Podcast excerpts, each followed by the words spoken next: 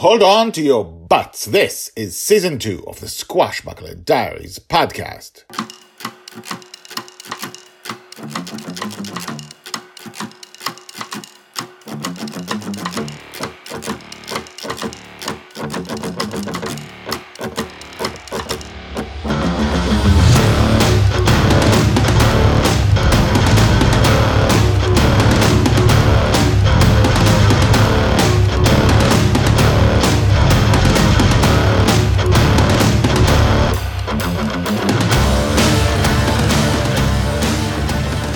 Welcome back. My name is Guy Hasson, and you are listening to the Squash Squashbuckler Diaries podcast, a daily podcast about Joy Shelley, the girl who lives in dreams. We are in the middle of, you know, as we did before, we had a string of stories about Amali and her life during the years of season two of the podcast when Joy is six to nine and a half. And it had quite a few surprises. And now we are doing the same for Colin. We used to have a, we had a small story about Colin when Joy was six and a half and Justin finally went into his dream to have some fun. And now we are a year in the future when Joy is seven and a half. And let's see what we can learn about Colin and who he is because we know almost nothing. Season 2, episode 264 Hugh, Part 2 Shoreditch and wear. Joy's age seven and a half, told by Grandpa Walt.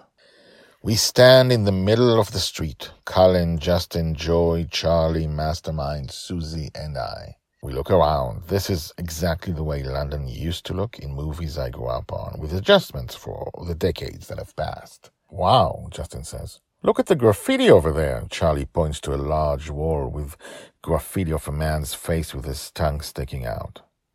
Bonny's revenge hangs in the air just above the rooftops. Justin insisted that Colin host us in Justin's dream, not in Colin's. Just in case a nightmare breaks out and we need Bonny's revenge. This is London? Justin asks. This is Shoreditch, Colin says. It's in the south of London. It's quite expensive. Hmm. Justin raises an eyebrow. He gives the nod he gives when he notices something awkward but wants to ignore it.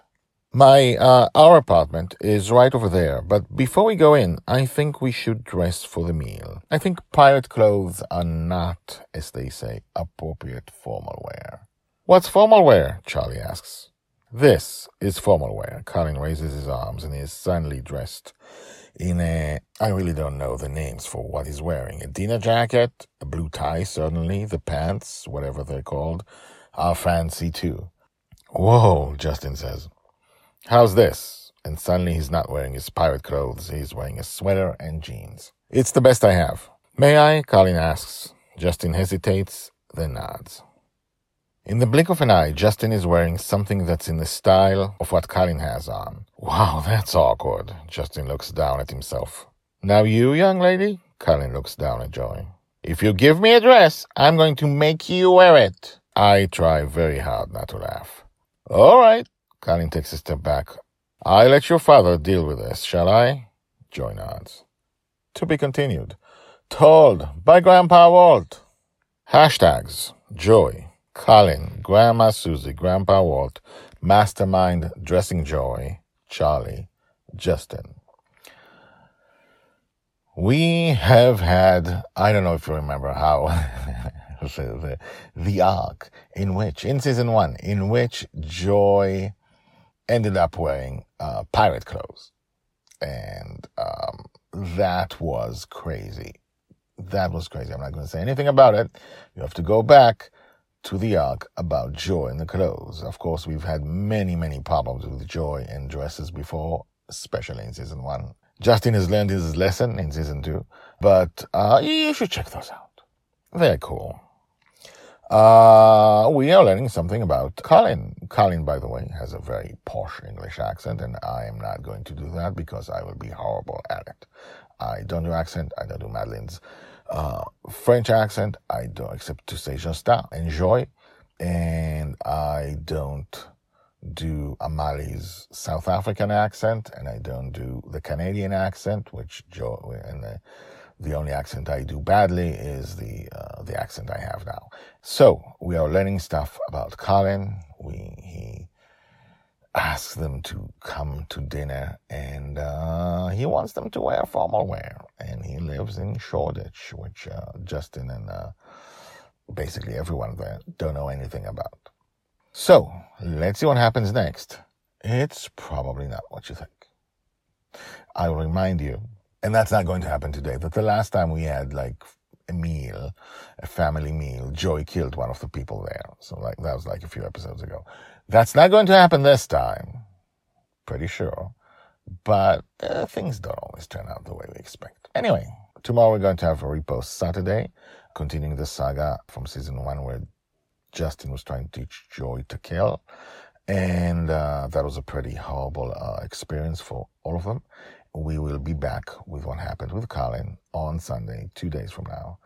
If you're not subscribed, do subscribe. If you haven't told your friends, tell your friends about the Squashbuckler Diaries and email me, by the way, with your thoughts on the Squashbuckler Diaries, Guy Hasson at gmail.com.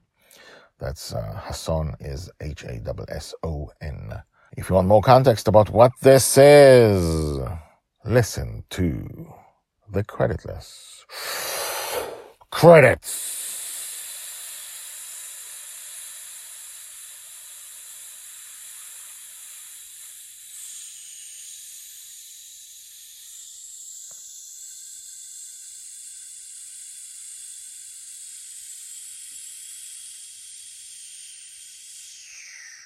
My name is Guy Hasson. I'm an author of fantasy and science fiction, and the Squashbuckler Diaries are my life project.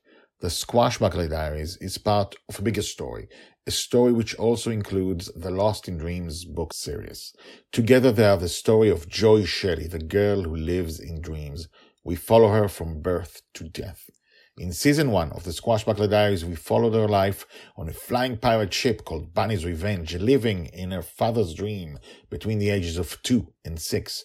For a reason as yet unknown, Justin raises a little girl in his dreams, and she does not wake up. She's there when he is awake, she's there when she sleeps, and she probably doesn't dream.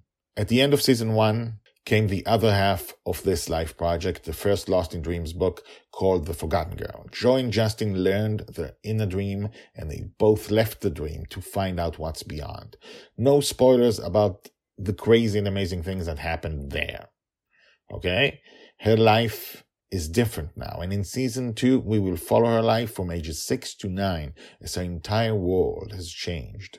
This story is not written for you. It's written for my three daughters, and it's about the life of a father and a daughter in crazy circumstances. You're welcome to enjoy the story. I think you will. I think you really will. But it is not for you. This is my life project for me and my girls. Unlike all my other books, I'm self-publishing to maintain complete control, and I suck at marketing, which is sad. But who cares? We will follow Joy's life from birth to death. Each new book will jump ahead three years in her life. Each season of the Squashbuckler Diaries will show Joy's life between the big events of each book. Check out the website guyhasson.com, G-U-Y-H-A-S-S-O-N.com, where you can find texts of all these podcasts and more importantly, where you can also search the hashtags at the end of each episode.